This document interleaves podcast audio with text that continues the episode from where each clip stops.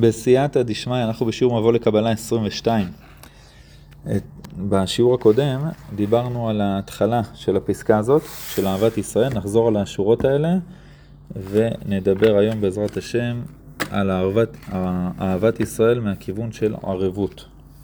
על פי תורת הקבלה, כל נשמות ישראל אינם אלא איברים פרטיים של נשמה אחת גדולה, שהיא גם נשמת אדם הראשון. זאת אומרת, כולנו היינו בתוך אדם הראשון, גם uh, בעוצמות שלו וגם כשהוא חטא. בין הנשמות ישנה ערבות הדדית בקיום התורה והמצוות ובעבודת השם ביחד. ערבות זה משהו שהוא מאוד מאוד מאוד מאוד חזק. למשל, אתה נותן ערבות לאיזה הלוואה, או לאיזה בן אדם של, אה, שלוקח, שלוקח דירה ומשלם שכר דירה, אתה חותם לו ערבות, הבנק יכול להכיר לך את המשכורת כי אתה ערב שלו, וזה דבר שהוא מאוד מאוד מאוד חמור. לטוב ולמוטב, בקיום התורה ובמצוות ובעבודת השם ביחד. יש בין כל יהודי ליהודי ערבות. וסוד הצלחתם הוא באהבתם זה לזה, ודיברנו על זה המון אתמול בשיעור הקודם, ובמה שכל פרט נכלל בתוך הכלל. וזהו יסוד מצוות ואהבת לרעך כמוך. וכותב האריזל על המצווה הזאת, מצוות ואהבת לרעך כמוך, כותב האריזל, דע כי כל ישראל סוד גוף אחד, כל נשמת אדם הראשון, וכל אחד מישראל הוא איבר פרטי, כי זה הערבות שאדם ערב בשביל חברו אם יחטא. לכן נוהג מורי זלה, זה רבי חיים ויטל כותב על רבו האריזל, לומר פרטי הווידויים כולם אפילו שלא היה בו. חטאתי, אביתי, פשעתי, מה חטאת, מה אבית, מה פשעת. גנבת, גזלת, מה? אבל הרעיון הוא שאתה ערב על כל עם ישראל וגם על כל הגלגולים הקודמים שלך. והיה אומר כי אף על פי שלא מצאו בו צריך להתוודות עליהם, ולכן תקנו בלשון רבים חטאנו ולא חטאתי. כי כל ישראל הם גוף אחד. לכן אף על פי שאין בו אותו עוון, ראוי להתוודות. כי כשעשהו חברו כאילו עשהו עצמו. יד ימין לא יכולה להתנער מיד שמאל. ולכן נאמר בלשון רבים, ואפילו אם היחיד מתפלל ומתוודה בביתו, צריך לומר לשון רבים. כי מה שחטא אחד, נחשב כאילו חטאו ביחד מצד ערבות הנשמות. זה אריזל מאוד מאוד מאוד מאוד מחייב. והערבות הזאת של הנשמות של עם ישראל זה גם בחובות וגם בזכויות. הרבה אנשים אוהבים לצטט את המשל על הספינה. אם אתה עושה חור בספינה בחדר שלך, כל הספינה טובעת. כן, אבל גם אם אתה סותם את החור בחדר שלך, אז כל הספינה ניצלת. זאת אומרת, אנחנו מקבלים ערבות גם בזכויות של כל אחד מישראל, וזה מדהים. והן בעליית התפילות, שנפרט מזה עוד מעט, שעל ידי אהבת ישראל וקבלת מצוות ואהבת לך כמוך קודם התפילה, זוכה האדם שהתפילה שלו עולה משאר התפילות של עם ישראל, ואז היא עושה פרי ומביאה שפע, שאם הוא היה לבד, מתפלל לבד רק בזכות עצמו, הוא בחיים לא יכול להוריד כזה שפע אדיר. וכותב האריזל בשאר הכוונות, קודם שהאדם יסדר תפילתו בבית הכנסת מפרשת העקדה ואילך, צריך לקבל עליו מצוות ואהבת לרעך כמוך. ויכוון לאהוב כל אחד מבני ישראל כנפשו, כי על ידי זה תעלה תפילתו כלולה מכל תפילות ישראל, ותוכל לעלות למעלה ולעשות פרי. אני אומר, הרי אני משתדל לאהוב כל אחד מישראל, קשה להגיד הרי אני אוהב כל אחד מישראל כשאתה לא הרב קוק או רבי לוי יצחק ברדיג'ב או אריזל או משה רבנו, אז אני ככה מוסיף, הרי אני משתדל לאהוב כל אחד מישראל כדי להתחזק בדבר הזה. ובפרט אהבת החברים העוסקים בתורה ביחד. צריך כל אחד ואחד לכלול עצמו כאילו הוא איבר אחד מן החברים שלו. בפרט אם יש לאדם ידיעה והשגה לדעת ולהכיר לחברו בבחינת הנשמה, ואם יש איזה חבר מהם בצרה, צריכים כולם לשתף עצמם בצערו, או מחמת חולי או מחמת בנים חס וחלילה. אז דבר מאוד מאוד גדול שאתה שומע על בעיה של מישהו, ואומרים לך אולי תעזור, ואתה אומר לא, לא, אני לא יכול לעזור. זה בגלל שאתה חושב שהבעיה היא בעיה של מישהו אחר. ואחד הפטנטים הטובים להשתתף בצער הציבור זה לדמיין, אומרים לך עכשיו על בעיה של מישהו, תדמיין מה אתה היית עושה אם חס וחלילה הייתה לך את הבעיה הזאת. ופתאום, אחרי שאתה מדמיין את זה, נפתחות לך הרבה אפשרויות לעזור. הייתי מדבר עם ההוא והייתי עושה ככה, והייתי רץ לפה ורץ לשם. אז אתה לא חייב לעשות הכל, כי באמת יש כל כך הרבה צרות מסביב, לצערנו אתה לא יהיה לך את החיים שלך. אבל uh, מתוך כל האפשרויות שנפתחות לך, אה, בדמיון הזה, אם זה, ההצהרה הזאת הייתה שלך חס וחלילה, מתוכם תראה אולי יש איזה משהו שכן אתה יכול לעזור בלי להשבית את כל הסדר חיים שלך, זה דבר שהוא מאוד מאוד חשוב. והתפללו עליו, וכן בכל תפילותיו וצרכיו ודבריו, ישתף את חברו עמו. ומאוד הזהירני מוריז על בעניין אהבת החברים שלנו ושל חברתנו, וזה דבר מאוד גדול לחבורה שהייתה אצל האריזל. אה, תחשבו שהקדוש ברוך הוא הוריד את נשמת האריזל לעולם, כדי ללמד את רבי חיים ויטל, כדי ללמד את תורת הקבלה, כדי להביא אור מאוד מאוד עצום לעולם. ולמה כל הדבר הזה הסתיים? בגלל סיבה אחת.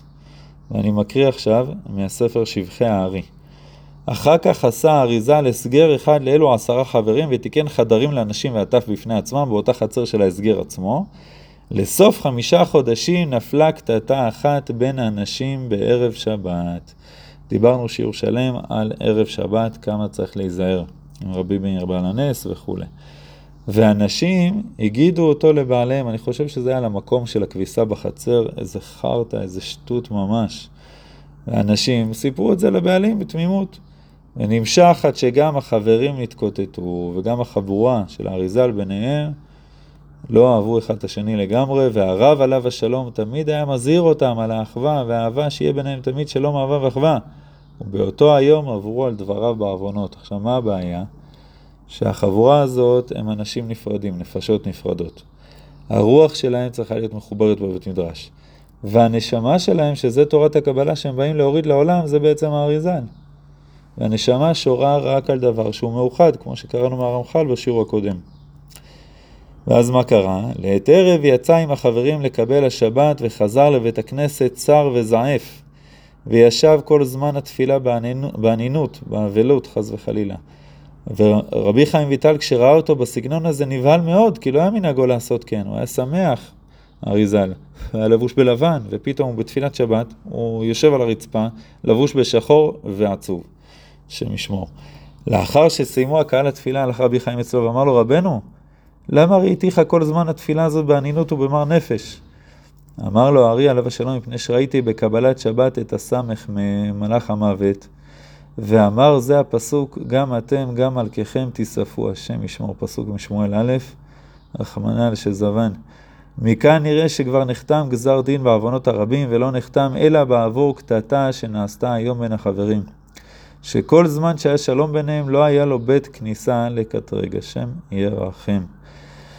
באמת הרשש הקדוש, כשהוא ראה את הנזק הגדול שהיה מהיום שישי הזה, הוא תיקן להגיד כל יום שישי נוסח של התרת נדרים וקללות, וככה עושים גם בכולל של מור אבי בבית אל, בכדי לשוב ולהתחרט על כל מיני פירודים שאירעו במשך השבוע ולתקן את אשר אירע בזמן הארי באותו יום שישי. באמת, אה, כף החיים פלאג'י כותב שהרשש הוא גלגול של רבנו אריזל. ורבי חיים ויטל, התלמיד של אריזל, התגלגל בתלמיד של הרשש, רבי חיים דילה רוזה. והוא בעצם מתקן את מה שהיה אצלו בגלגול הקודם, כמו שאמרנו, שאנחנו אחראים גם על הגלגולים הקודמים, אז הוא רצה שביום שישי לתקן את כל המחלוקות והפירודים והתרת נדרים וקללות, כדי שהכל יהיה מסודר כמו שצריך. המחלוקת בעם ישראל היא מעוררת חזרה את שבירת הכלים שהייתה בבריאת העולם, שנלמד עליה בשיעורים הבאים. ואחת מהסיבות של שבירת הכלים, כמו שכתוב בהידרה, זה שלא הייתה אחדות בין הספירות. ואז הספירות התפרדו, וזה גרם פירוד למעלה, ואז נשברו הכלים. עכשיו, הקדוש ברוך הוא עשה הכל לכתחילה כדי להביא עולם במצב מסוים, אבל אנחנו מצידנו אה, צריכים לתקן את הדבר הזה. אה, איך מתקנים את שבירת הכלים שהייתה בגלל פירוד? על ידי אהבת חברים, על ידי אהבת ישראל, לעורר מחדש את כל הבחינה של עולם התיקון, ששם הספירות התאחדו למציאות אחת, הן מאוחדות, ובזכות זה נעשו ייחודים בין אבא ואמא, זעיר אנפין ונוק, וכל מה שנלמד בעזרת השם בהמשך. דבר מאוד מאוד מאוד חשוב. כתוב בבראשית, ויפגע במקום והיה שם, קיבה השמש, ויקח מאבני המקום וישם מראשותיו וישקע במקום ההוא. אז רש"י מביא בעצם מהמדרש, שמה קרה שם? אה, כותב רש"י, עשאן כמין מרזב סביב לראשו, שירא מפני חיות רעות. והתחילו רבות זו עם זו, אבנים, כמו שהגננת סיפרה לנו. זאת אומרת על היניח צדיק ראשו, וזאת אומרת על היניח, מיד עשן הקדוש ברוך הוא אבן אחת. עכשיו זה מאוד מוזר, מה, אבנים לא מדברות אחת עם השנייה, ואבנים מסביב לראש לא באמת מצילות מחיות רעות. המשנה כותבת שבשבת אה, יוצאות הכבשים עם אה, אור על הלב שלהם, כדי להגן עליהם מהזאבים. אתה שם מסביב לראש, אבל הזאב אוכל לך את הלב או את הגרון, זה, אתה בבעיה לא פחות מאשר הראש. אז מה המדרש רוצה להגיד לנו? הרמח"ל בהקדמה למדרשים כותב שכשעם ישראל עמד לצאת לגלות, אז חז"ל פחדו שתשתכח תורה מישראל. אז רבי יהודה הנשיא כתב את המשניות, ואחרי זה נכתבו הגמרות, בבלי וירושלמי, לאט לאט, אבל מה עם תורת הקבלה? מצד אחד זה יכול להשתכח, מצד שני אתה לא יכול לכתוב. אז אומר הרמח"ל, חז"ל כתבו את המדרשים, ובמדרשים הם שמו את המפתחות של חוכמת הקבלה. ככה שהמדרשים שה... עצמם עוברים הלאה, אבל מי שלא מבין קבלה לא יודע מה כתוב שם. וזה עבר מפה לפה. המפתחות של איך להבין את המדרשים, זה עבר מפה לפה. אבל המדרשים עצמם עברו. אז יש פה מדרש שמדבר על האבנים האלה, מה, מה חז"ל רוצים להגיד לנו? אומר המהר"ל שהאבנים האלה שהן פרודות והן כל אחת לעצמה, הן מסמלות את כל הריבוי שיש במציאות ואת כל הפירוד שיש ביקום. יש חושך ויש אור, יש טוב ויש רע, יש צדיקים ורשעים, יהודים וגויים וכו' וכו' וכו'. אבל יעקב אבינו, הצדיק האמת, הוא יודע שלמרות כל הפירוד והריבוי של הדברים שיש במציאות, באמת, באמת, באמת, שמע ישראל השם אלוקינו השם, אחד. הקדוש ברוך הוא שמניע את כל המציאות, הוא הגורם האחד שעומד מאחורי הכל. ראיתי שבגלל זה קוראים המקובלים, אה, נקראים אחד צדחק לה, בזוהר הקדוש, קוצרי השדה. כי בשדה אתה רואה מלא מלא מלא פרחים, אבל באמת מתחת לכל הפרחים, מה שמצמיח את כל הפרחים, מה שמחזיק את המים והוויטמינים והכל, זה אדמה אחת, קרקע אחת שמצמיחה את הכל. אז המחץ דחקלה, המקובלים הם בעצם יודעים שיש מציאות אחת שמנהיגה את העולם. הרב קוק כותב במאמרי הראייה שהרוחניות הגדולה והנשגבה היא מקיפה את הכל, חודרת את הכל, ממלאת את החיים החומריים, מצרפת ומזככת אותם. ולמה היא נכנסת בהכל? מפני שלפניה אין העולם החומרי נפרד מהעולם הרוחני. היא לא רואה את ההבדל, עכשיו אני בבית מדרש, עכשיו אני בעבודה, עכשיו אני עושה מצווה, עכשיו אני עוסק בחול. לא. הרוחניות הגדולה משגבה, זאת אומרת המלכות, השכינה, נוכחות השם בעולם, לפניה אין הבדל בין החומריות לרוחניות. אחדות שלמה יש, בני, יש בין שני העולמות האלה, כי שניהם ממקור אחד מוצאם. אין באמת סתירה בין החומר לבין הרוח. ישבתי, דיברתי עם איזה בחור אחד אחרי התפילה במוצאי שבת, ישבנו על הספסל ודיברנו. אחד מהדברים ככה שדיברנו זה איך אה, לעבוד את השם גם בעבודה הגשמית. לא להתנתק בעצם ביציאה מהבית מדרש. אחד הטיפים שנתתי לעצמי ונתתי לו וקיבלתי מרבותיי זה להבין שזה אותו מקום. הבית מדרש, אתה עובד השם דרך לימוד תורה, בעבודה הגשמית אתה עובד את השם דרך אפשרויות אחרות, לא משנה, כל דבר במה שהבן אדם עובד, אבל גם בעבודה הוא מתקן את החומר, הוא מפרנס את המשפחה, לא לתוהו ברעה לשבת יצרה, מיישב את העולם, ועושה בכללי גם את עבודת השם, אחרת אולי השם הוא היה בבית מדרש. ואין הפרד באמת, אין הפרדה באמת בין הבית מדרש לבין העבודה שלך. בשניהם אתה עובד השם, רק בכל מקום בצורה אחרת. יש הבדל בקדושה של המקומות, אבל לא ביחס של עבודת השם. כשאתה מסתכל על זה ככה, אז אתה לא מפריד את הקדוש ברוך הוא כשאתה יוצא מהבית מדרש. יש פסוק בתהילים שאומר, באומרם אליי כל היום אהיה אלוקיך. אז הפשט, שכל היום הם אומרים לי, איפה הקדוש ברוך הוא? אתם בגלות, אתם מגעילים, אתם אה, מאפנים, אתם סמרטוטים, איפה האלוקים שלכם? אבל שמעתי מהרב הלוי, השם ישמור אותו, הרב של קרני שומרון, מורי ורבי, פירוש אחר, אני לא זוכר בשם מי, באומרם אליי, כל היום אהיה אלוקיך. זאת אומרת, אנחנו יודעים שיש לך אלוקים כשאתה בתפילה ומתנדנד עם הסידור. אבל כשאתה יוצא מהתפילה וסוגר את הסידור, אתה משאיר שם את אלוקים, אז אתה בא לרמות אותנו בעבודה, לעבוד עלינו במסחר, ל- לעקוף בתור בכניסה לחנות. שם אין לך אלוקים. באומרם אליי כל היום אלוקיך. נראה שאתה מצליח להחזיק את הקדוש ברוך הוא ואת האמות מידה ההלכתיות והמוסריות ואת הדבקות בהשם, נראה אותך מחזיק את זה כל היום. נראה אותך שיש לך אלוקים בכל סיטואציה שאתה מגיע, במשך היום. ממשיך הרב קוק, ואולם קצרי ההשגה. מה זה קצרי ההשגה? מה קצר בהשגה שלהם? הם חושבים שישנה סתירה בין החומר לבין הרוח. ועכשיו ישנה סתירה, אז הם לא מצליחים. יש להם תאונת דרכים בראש בין החומריות לרוחניות, והם לא יודעים מה לעשות. אז מה הם עושים? הם מבקשים לבטל את הרוחניות, כי היא סותרת את החומריות. למה דווקא את הרוחניות? כי החומריות חביבה עליהם. אז הם רוצים להרוס את הרוחניות. זה, זה דברים ותהליכים שאנחנו רואים מסביבנו גם. ועם ישראל גוי אחד בארץ, שהשניות, זאת אומרת שיש פה עוד משהו חוץ מהאחדות, חוץ מהשם, שנואה לו על פי שורש נשמתו. בשורש הנשמה שלנו אנחנו אחד. זאת אומרת, כשיהודי חוזר בתשובה וחוזר למקורו, איפה הוא נפגש? באחדות הכי גדולה שיש, מה ישראל שם כאן השם אחד. משם הוא השתלשל ולשם הוא חוזר. כשגוי עולה למעלה, הכוונה עולה לשורש נשמתו, מה הוא פוגש? סמ"ם, יצר הרע, מלאך המוות, פירוד, מחלוקת. אז מה, מה יש לו בשורש נשמתו? עם ישראל, השניות שנואה להם על פי שורש נשמתם. והוא מרגיש כי ההפרדה בין החומריות ובין הרוחיות מסיבה לו צער גדול ועמוק. לקצרי ההשגה, קשה להם שיש גם חומריות וגם רוחניות, והם מבחינתם שהרוחניות תלך לפח. ליהודי שמחובר לשורש נשמתו, לא קשה לו שיש את שניהם. זה מצוין וזה מבורך, כי יש לו בגוף גם את שניהם, הוא מורכב גם מנשמה אלוקית וגם מחומר והוא צריך את שניהם, הוא מרגיש טוב עם שניהם. מה מפריע לו? שיש הפרדה ביניהם. וצריך לחבר, לאחד את כל מה שאתה עושה בגשמיות וברוחניות, וצריך, כשאתה ברוחניות, כשאתה לומד תורה, צריך להזהיר גדולים על הקטנים, להאיר את המוחין דגדלות לזמנים של המוחין דקטנות. כשאתה יושב את מדרש, צריך לדעת ללמוד תורה שתעזור לך כשתצא בחוץ.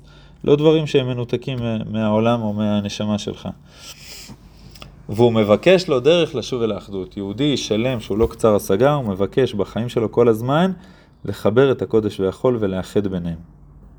אז הרב יעקב אריאל כותב מאוד מאוד יפה על האבנים של יעקב אבינו עם ההסבר של המהר"ל, אז הוא אומר, אתה חושב שהאבנים נפרדות, אתה רואה את כל האבנים, כל אחת בגודל אחר, כל אחת חזקה בצורה מסוימת, גדלים, סוגים, צבעים, ויעקב אבינו כשהוא הלך לישון, שהלילה מסמל את הגלות, ככה הוא ראה אותם, 12 אבנים נפרדות.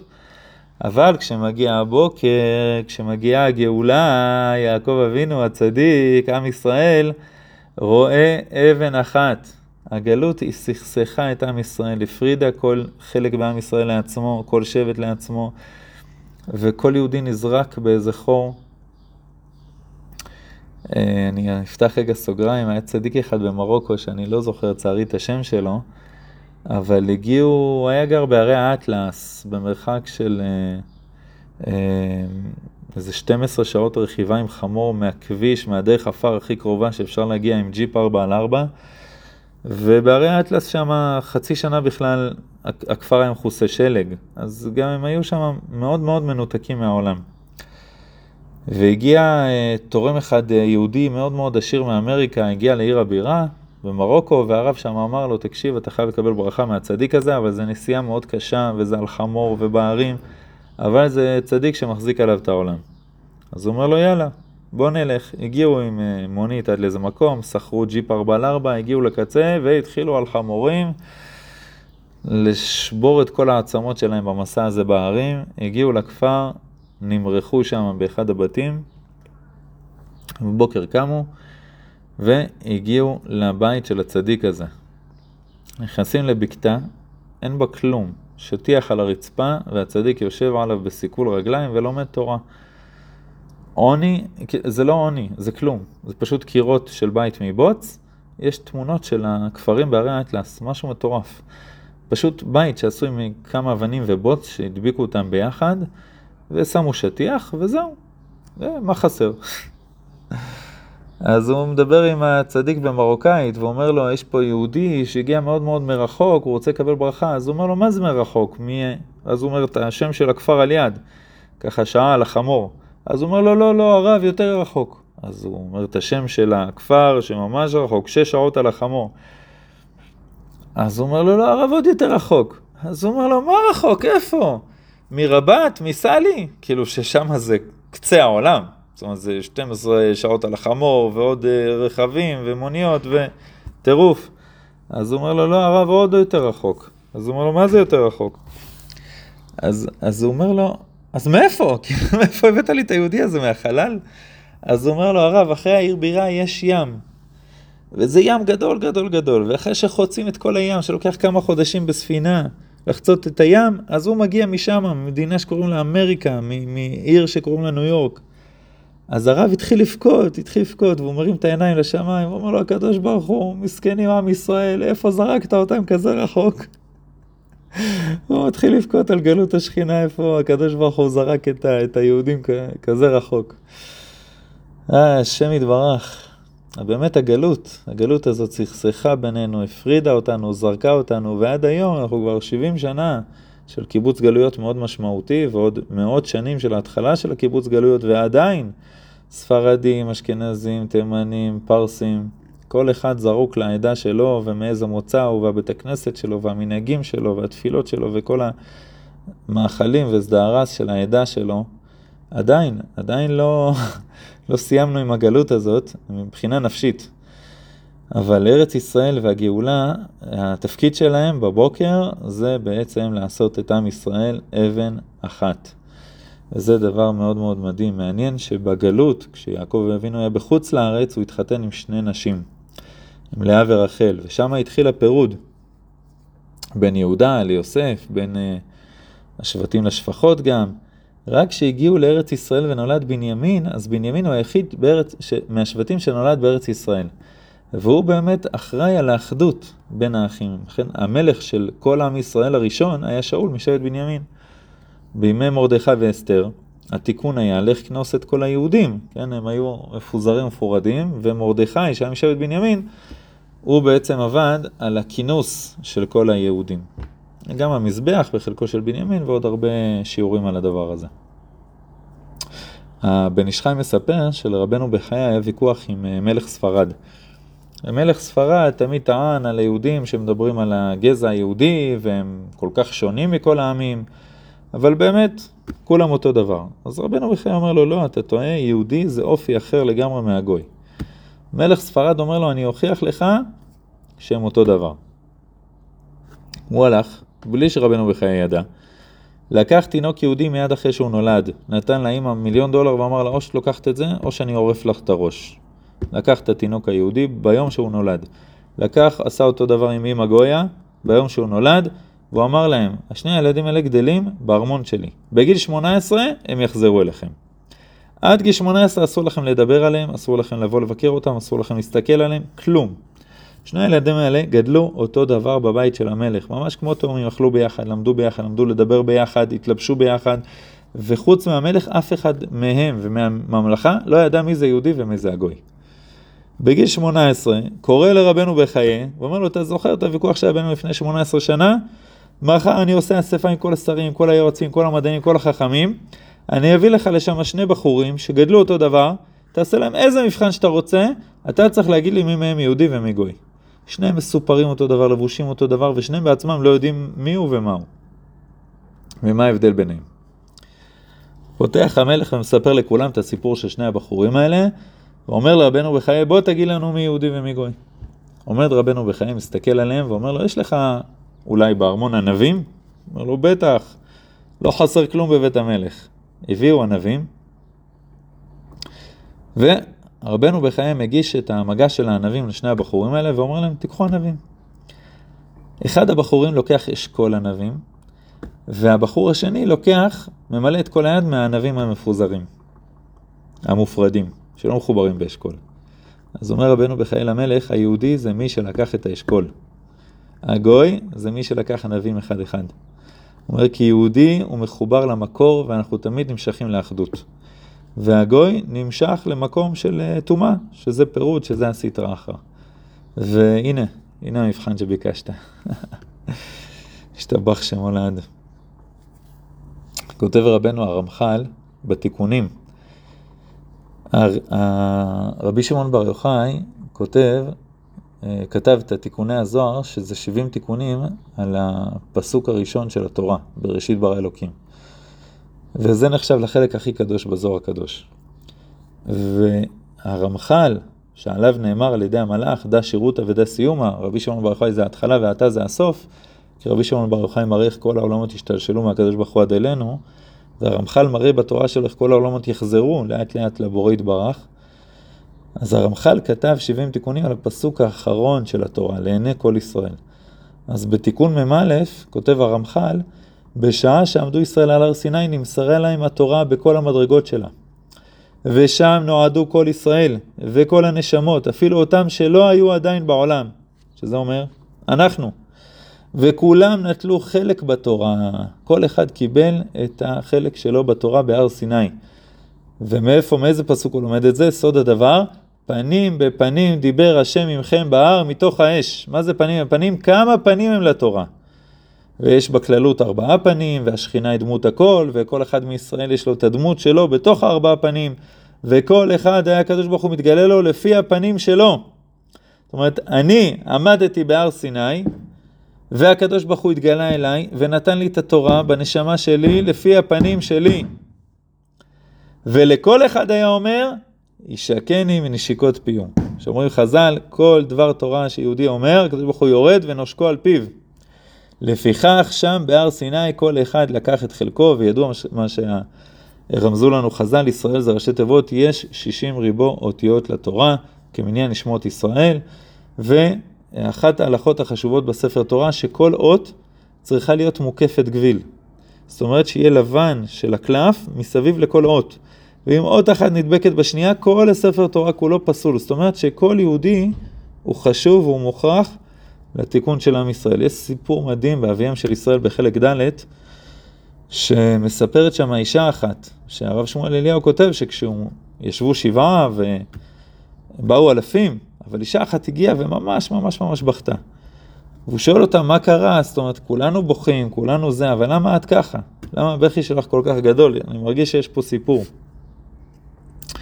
אז היא מספרת, האישה הזאת, שההורים שלה גידלו אותה בצורה מאוד מאוד ביקורתית. כל דבר ביקורת, בלי הפסקה, הערות, הערות, הערות, ושברו לה את כל הביטחון עצמי. עכשיו אין לה ביטחון עצמי, היא גודלת, והיא כל הזמן מועדת, ומועדת אז ביקורות, וביקורות אז כישלונות, ומעידות, ועוד פעם ביקורות, והיא הלכה והלכה ונשברה מיום ליום.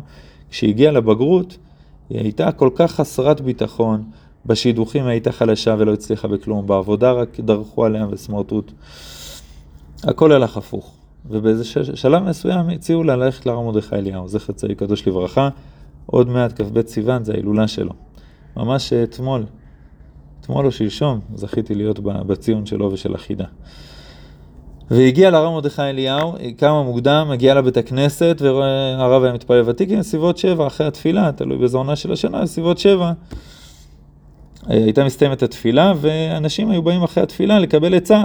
עכשיו, כשהיא ראתה את כל האנשים מסביב אליו, היא הבינה שאין לה סיכוי להתקרב לרב. והיא מלווה את הרב עם כל האנשים ביציאה מבית הכנסת, והוא ראה שהוא מתקרב למכונית ובא להיכנס, והיא אומרת, הנה, כל החיים שלי כישלון, וגם עכשיו עוד כישלון, תודה רבה. והיא התחילה לבכות. והרב אליהו, במקום להיכנס למכונית, פתאום מסתובב, מסתכל על כל האנשים, ורואה אותה. ואז הוא מסמן לה לבוא אליו. עכשיו היא עושה כזה לא, כאילו מה, אני אעכב את הרב הראשי, אני צריך לחצות את כל ה... מי אני בכלל שאני אעשה את זה? והוא מתעקש שתבוא אליו. לא מתיישב במכונית, לא נכנס, למרות כל הלחץ והטירוף והדחיפות, מסמן לה לבוא. עכשיו כולם רואים שהוא מסמן, עושים ככה קריאת ים סוף, והיא עוברת. וכולם מתלחשים, מי זאת? מה זה? מי זאת? והיא מגיעה לרב, אנשים טיפה מתרחקים, לתת לה לדבר, והיא לא מצליחה לדבר. אז הרב מסתכל עליו, הוא אומר לה, מה את צריכה? אז היא אומרת, לא נעים לי. לא נעים. הוא אומר לה, לא, מה את צריכה? היא אומר, אומרת שהוא נתן לה את התחושה שיש לו את כל הזמן שבעולם. אז היא אומרת לו, הרב, אני לא חשובה. אני לא, לא, לא, לא יכולה לעכב את כל האנשים שפה ואת הרב. הרב מסתכל עליה במבט חם ואמר לה, את חשובה. הדגיש, הדגיש את המילה את. כמעט צעק את זה עליה. את חשובה, את. זה היה משפט שנאמר כל כך בעוצמה, ופעם ראשונה בחיים שהיא שמעה את זה בכלל, את המסר הזה, והיא אומרת שכל העולם השתנה באותו רגע. כל הבטן שלה התהפכה לטובה.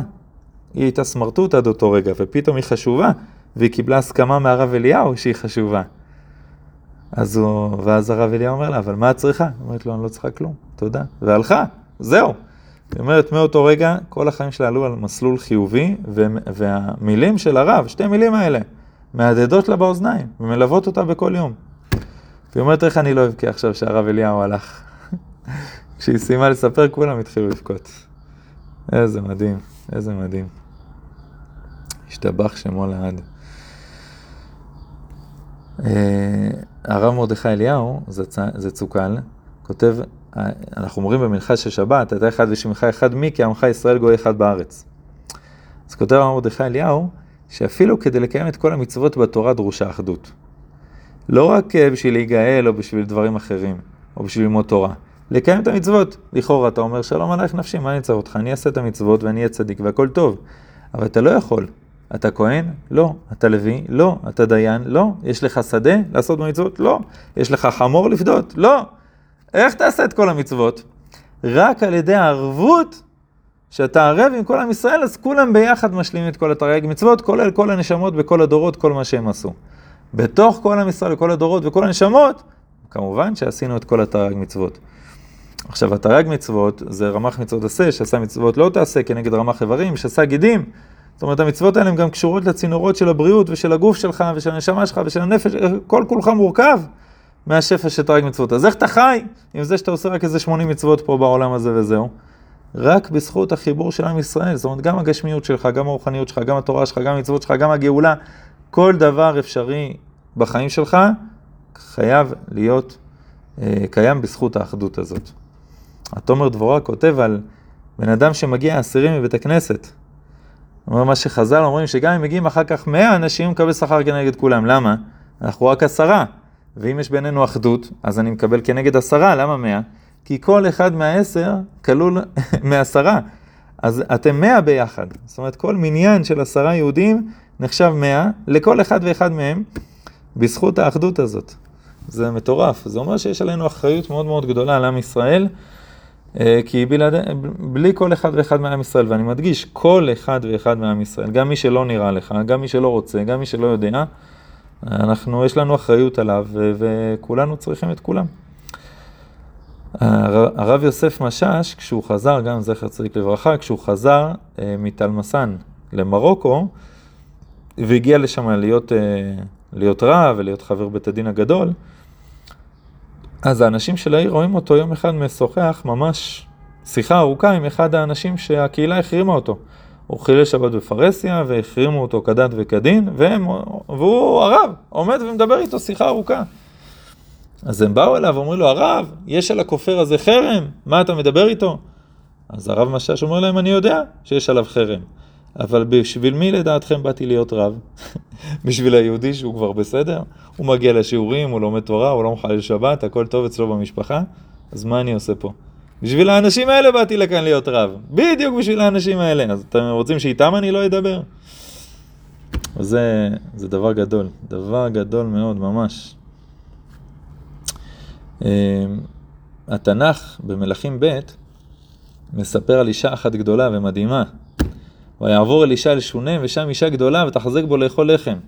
אלישע גר אצלה, והיא אומרת, אני יודעת שהוא איש אלוקים קדוש, חז"ל אומרים איך היא ידעה את זה, והיא בונה לו עליית קיר עם מיטה ושולחן, כיסא ומנורה, ויום אחד הוא בא לשם, והוא שולח את גחזי, שיקרא לה שונמית, והוא אומר לה, חרדת אלינו את כל החרדה הזאת. מה לעשות לך? איך אני יכול להכיר לך טובה? היש לדבר לך אל המלך או אל שר הצבא? אז היא אומרת לו, לא, בתוך עמי אנוכי יושבת. ואז היא לא מסכימה להגיד שהיא צריכה משהו. וגחזי אומר, אבל בן אין לה, והוא מברך אותה שיהיה לה בן, וזה הבן הזה שנולד, זה היה חבקוק הנביא. עכשיו, שואל הזוהר הקדוש, מה הקשר? למה אישה אישה תצטרך משהו מהמלך? אתה יכול לדבר עם השר של המס הכנסה, אתה יכול לדבר עם הנציב של אותו אזור. מה יש לאישה להיות צריכה אצל המלך? אומר הזוהר הקדוש שאותו היום היה ראש השנה, ובראש השנה המלך, שהוא המלכו של עולם, הקדוש ברוך הוא יושב ודן את עולמו. ואלישע הנביא אומר לה, אני יכול לבקש לך היום מה שתרצי. אני עולה אל המלך, זה ראש השנה, והקדוש ברוך הוא דן את העולם ואני יכול לדבר איתו, אני נביא.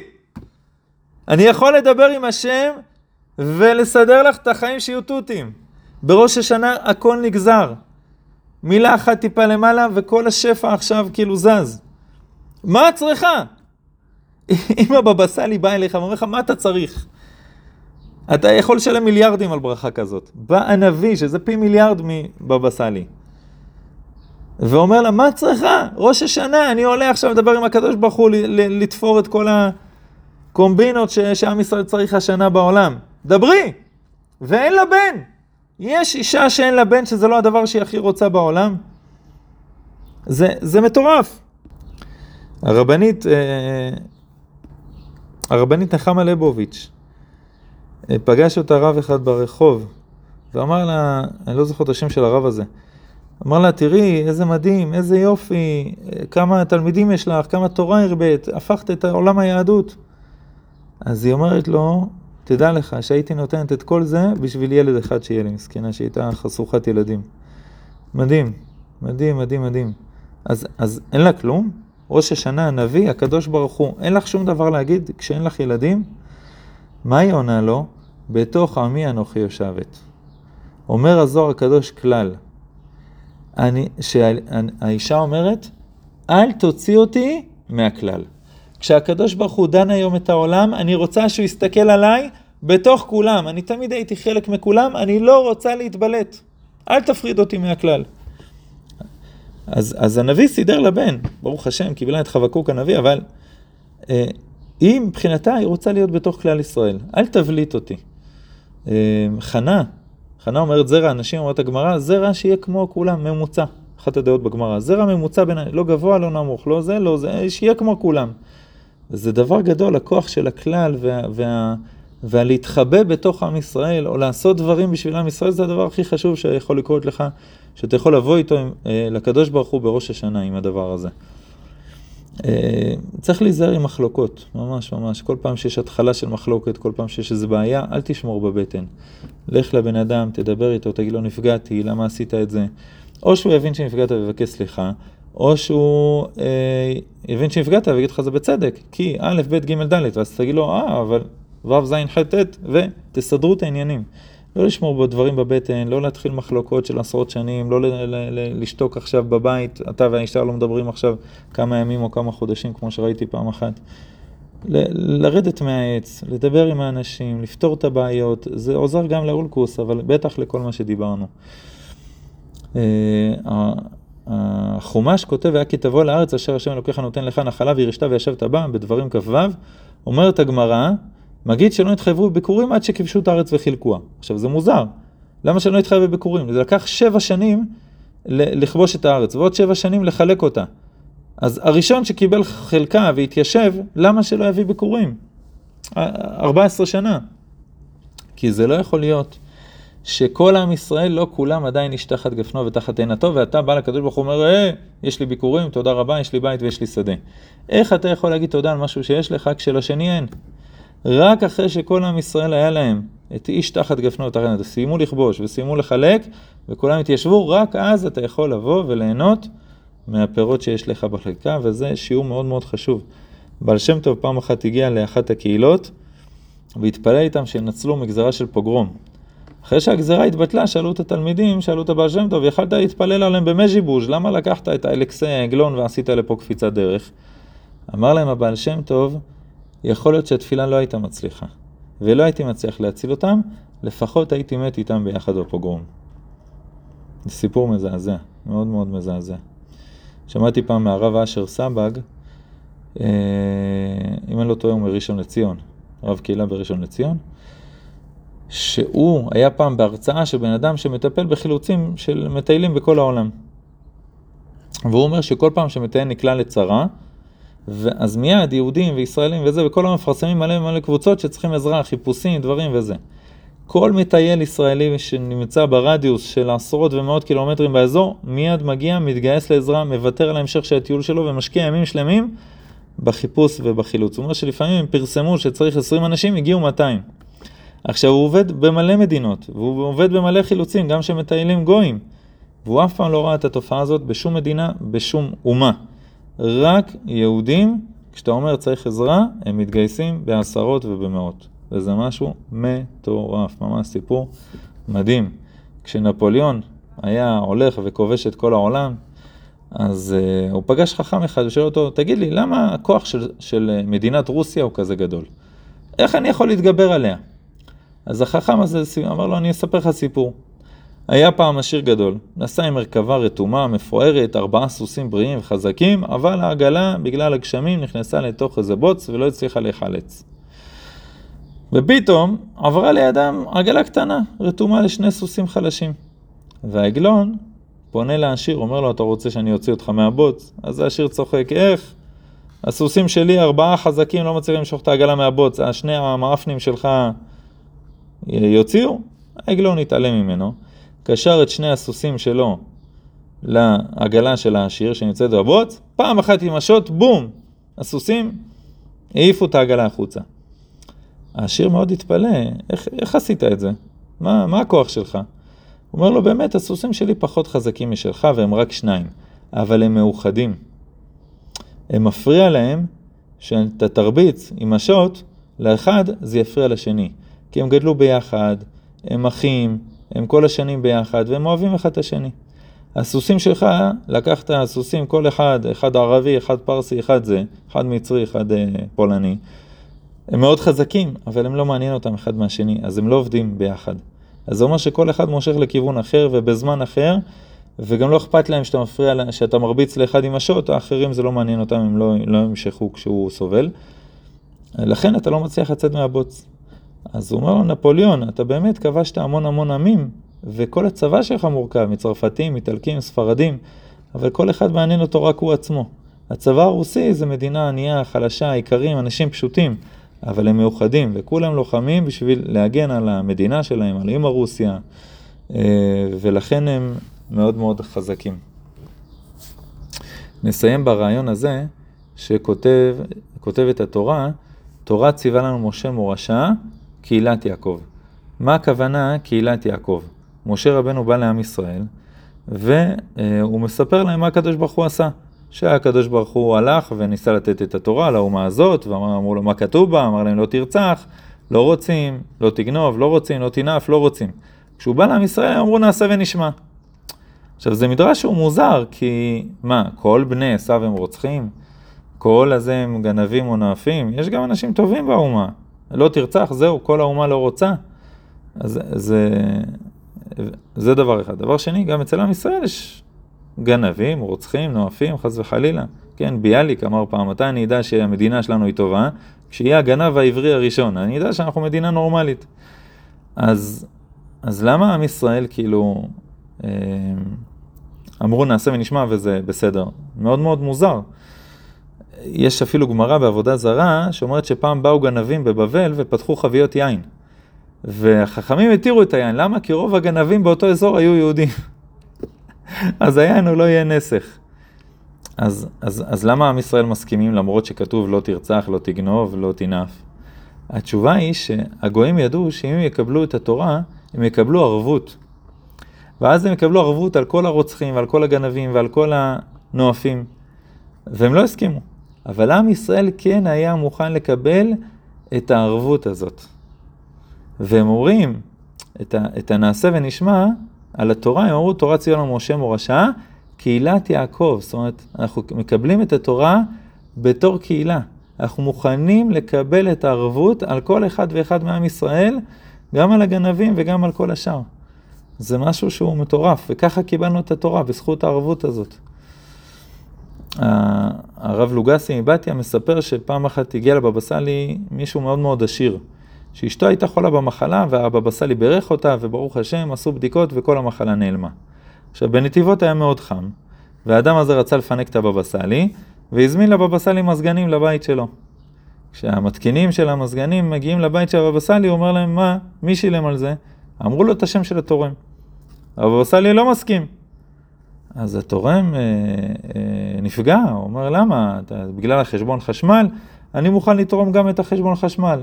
אומר לו הבבא סאלי, לא, זה לא בגלל חשבון חשמל כל חודש על המזגן. זה בגלל שפה מולי, בבניין ממול, יש מאות תלמידים בישיבת הנגב, והם לומדים תורה ואין להם מזגנים. אני לא יכול לשבת עם מזגן שנעים לי, כשהבחורים יושבים ולומדים תורה בחום. אז אני לא מוכן לתרומה הזאת. אז השיר הזה אמר, הרב, אני אשים בישיבה של הנגב, בישיבת הנגב, אני אשים שם עשרות מזגנים, ואז אני אשים גם אצלך בבית, לזה הבבא סאלי הסכים. זה מדהים. כשעם ישראל הגיעו ל, ל, לקבל את התורה, הגמרא כותבת שהקדוש ברוך הוא לא אמר להם שום דבר באותו יום. למה? משום חולשא דאורחא. מה זה חולשא דאורחא? כותב השם משמואל, זה אותם החוטאים שהענן פלט, כן? ויזנב בך כל הנחשלים אחריך, זה כל החוטאים שהם מחוץ לענן. אז זה החולשא דאורחא, מחכים להם שהם יחזרו בתשובה, יטבלו במקווה, יטהרו, ייכנסו לענן. עכשיו, זה מטורף. כל העולם כולו חיכה עד שהתורה תינתן. הגמרא כותבת, ארץ ירה ושקעת. שבהתחלה הארץ יראה, כי העולם, הקדוש ברוך הוא יחזיר את העולם לטוב ובוהו, אם עם ישראל לא, י, לא יגידו נעשה משמע, ואחרי זה אמרו נעשה משמע, שקעת, הכל בסדר, האדמה נרגעה. אז כל העולם כולו יהפוך לטוב ובוהו אם עם ישראל לא יקבלו את התורה, ואתה מחכה את אותו יום בשביל החוטאים, כן? כי עם ישראל כולו צריך להיות קשור לתורה. וכל אחד ואחד מעם ישראל חייב להיות במעמד הר סיני. זה דבר שהוא must, חייבים לשנן אותו. ועכשיו אה, סיפור מהרב קרליבך, כי אי אפשר בלי הסיפור הזה. יהודי אחד צדיק שהיה בחור ישיבה בישיבת רבנו יצחק אלחנן, בישיבי אוניברסיטי בניו יורק, אה, הוא היה מגיע למסיבות ראש חודש של הרב קרליבך באיזה אולם גדול בישיבה, פעם בחודש. והרב קרליבך היה מביא את כל האיפלח שלו, את כל החבר'ה שהוציאו אותם מהסמים וכל הטירוף, היה מביא אותם איתו. וכולם ביחד היו שמחים בהופעה, בסדר? חלק מהאיפלח היו מלווים אותו גיטרה, תופים, מצלתיים, סתם רוקדים. ותלמידי הישיבה כאילו היו באים ל, ל, רק ל, ל, לתפילת ראש חודש, ל, לניגונים, לדברי תורה, לא לכל המסיבה המטורפת הזאת. והיה שם ניגוד מאוד מאוד מאוד גדול בין האנשים שהיו באים. עכשיו, הרב קרליבך בסוף המסיבת ראש חודש היה מחכה ככה שרוב התלמידים יעזבו את האולם, וכמעט תמיד הוא היה מסיים את המסיבת ראש חודש הזאת בחתונה.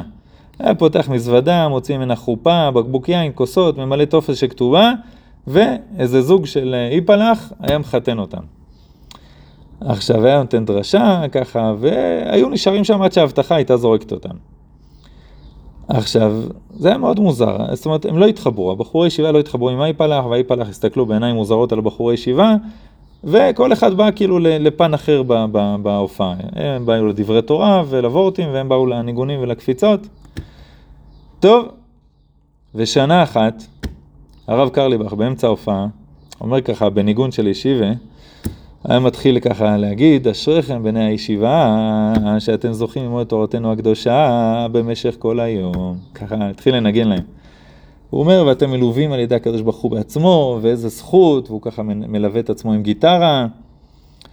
ורק מי שלומד תורה יודע מה לעשות בעולם, יודע מה לעשות בהלכות, יודע מה לעשות בחיים. ואז הוא, אומר, ואז הוא אמר להם, וככה עם הסכין בבטן ממש, דקירה של דבר תורה. אתם יודעים מה לעשות כשקצת של חלב נופל לתוך סיר של בשר, ואתם ישר יודעים את כל המציאות וכל הספקות ומה לעשות עם סיר הבשר, ולוקחים מבחנים וכותבים תשובות, ואם יש בטל בשישים ואם לא, ואם זה רותח, ואם זה מים חמים, ואיך זה נפל. אבל אתם לא יודעים מה לעשות עם יהודי נופל לתוך סיר רותח. ויהודים כל יום נופלים לתוך סיר רותח, כל יום.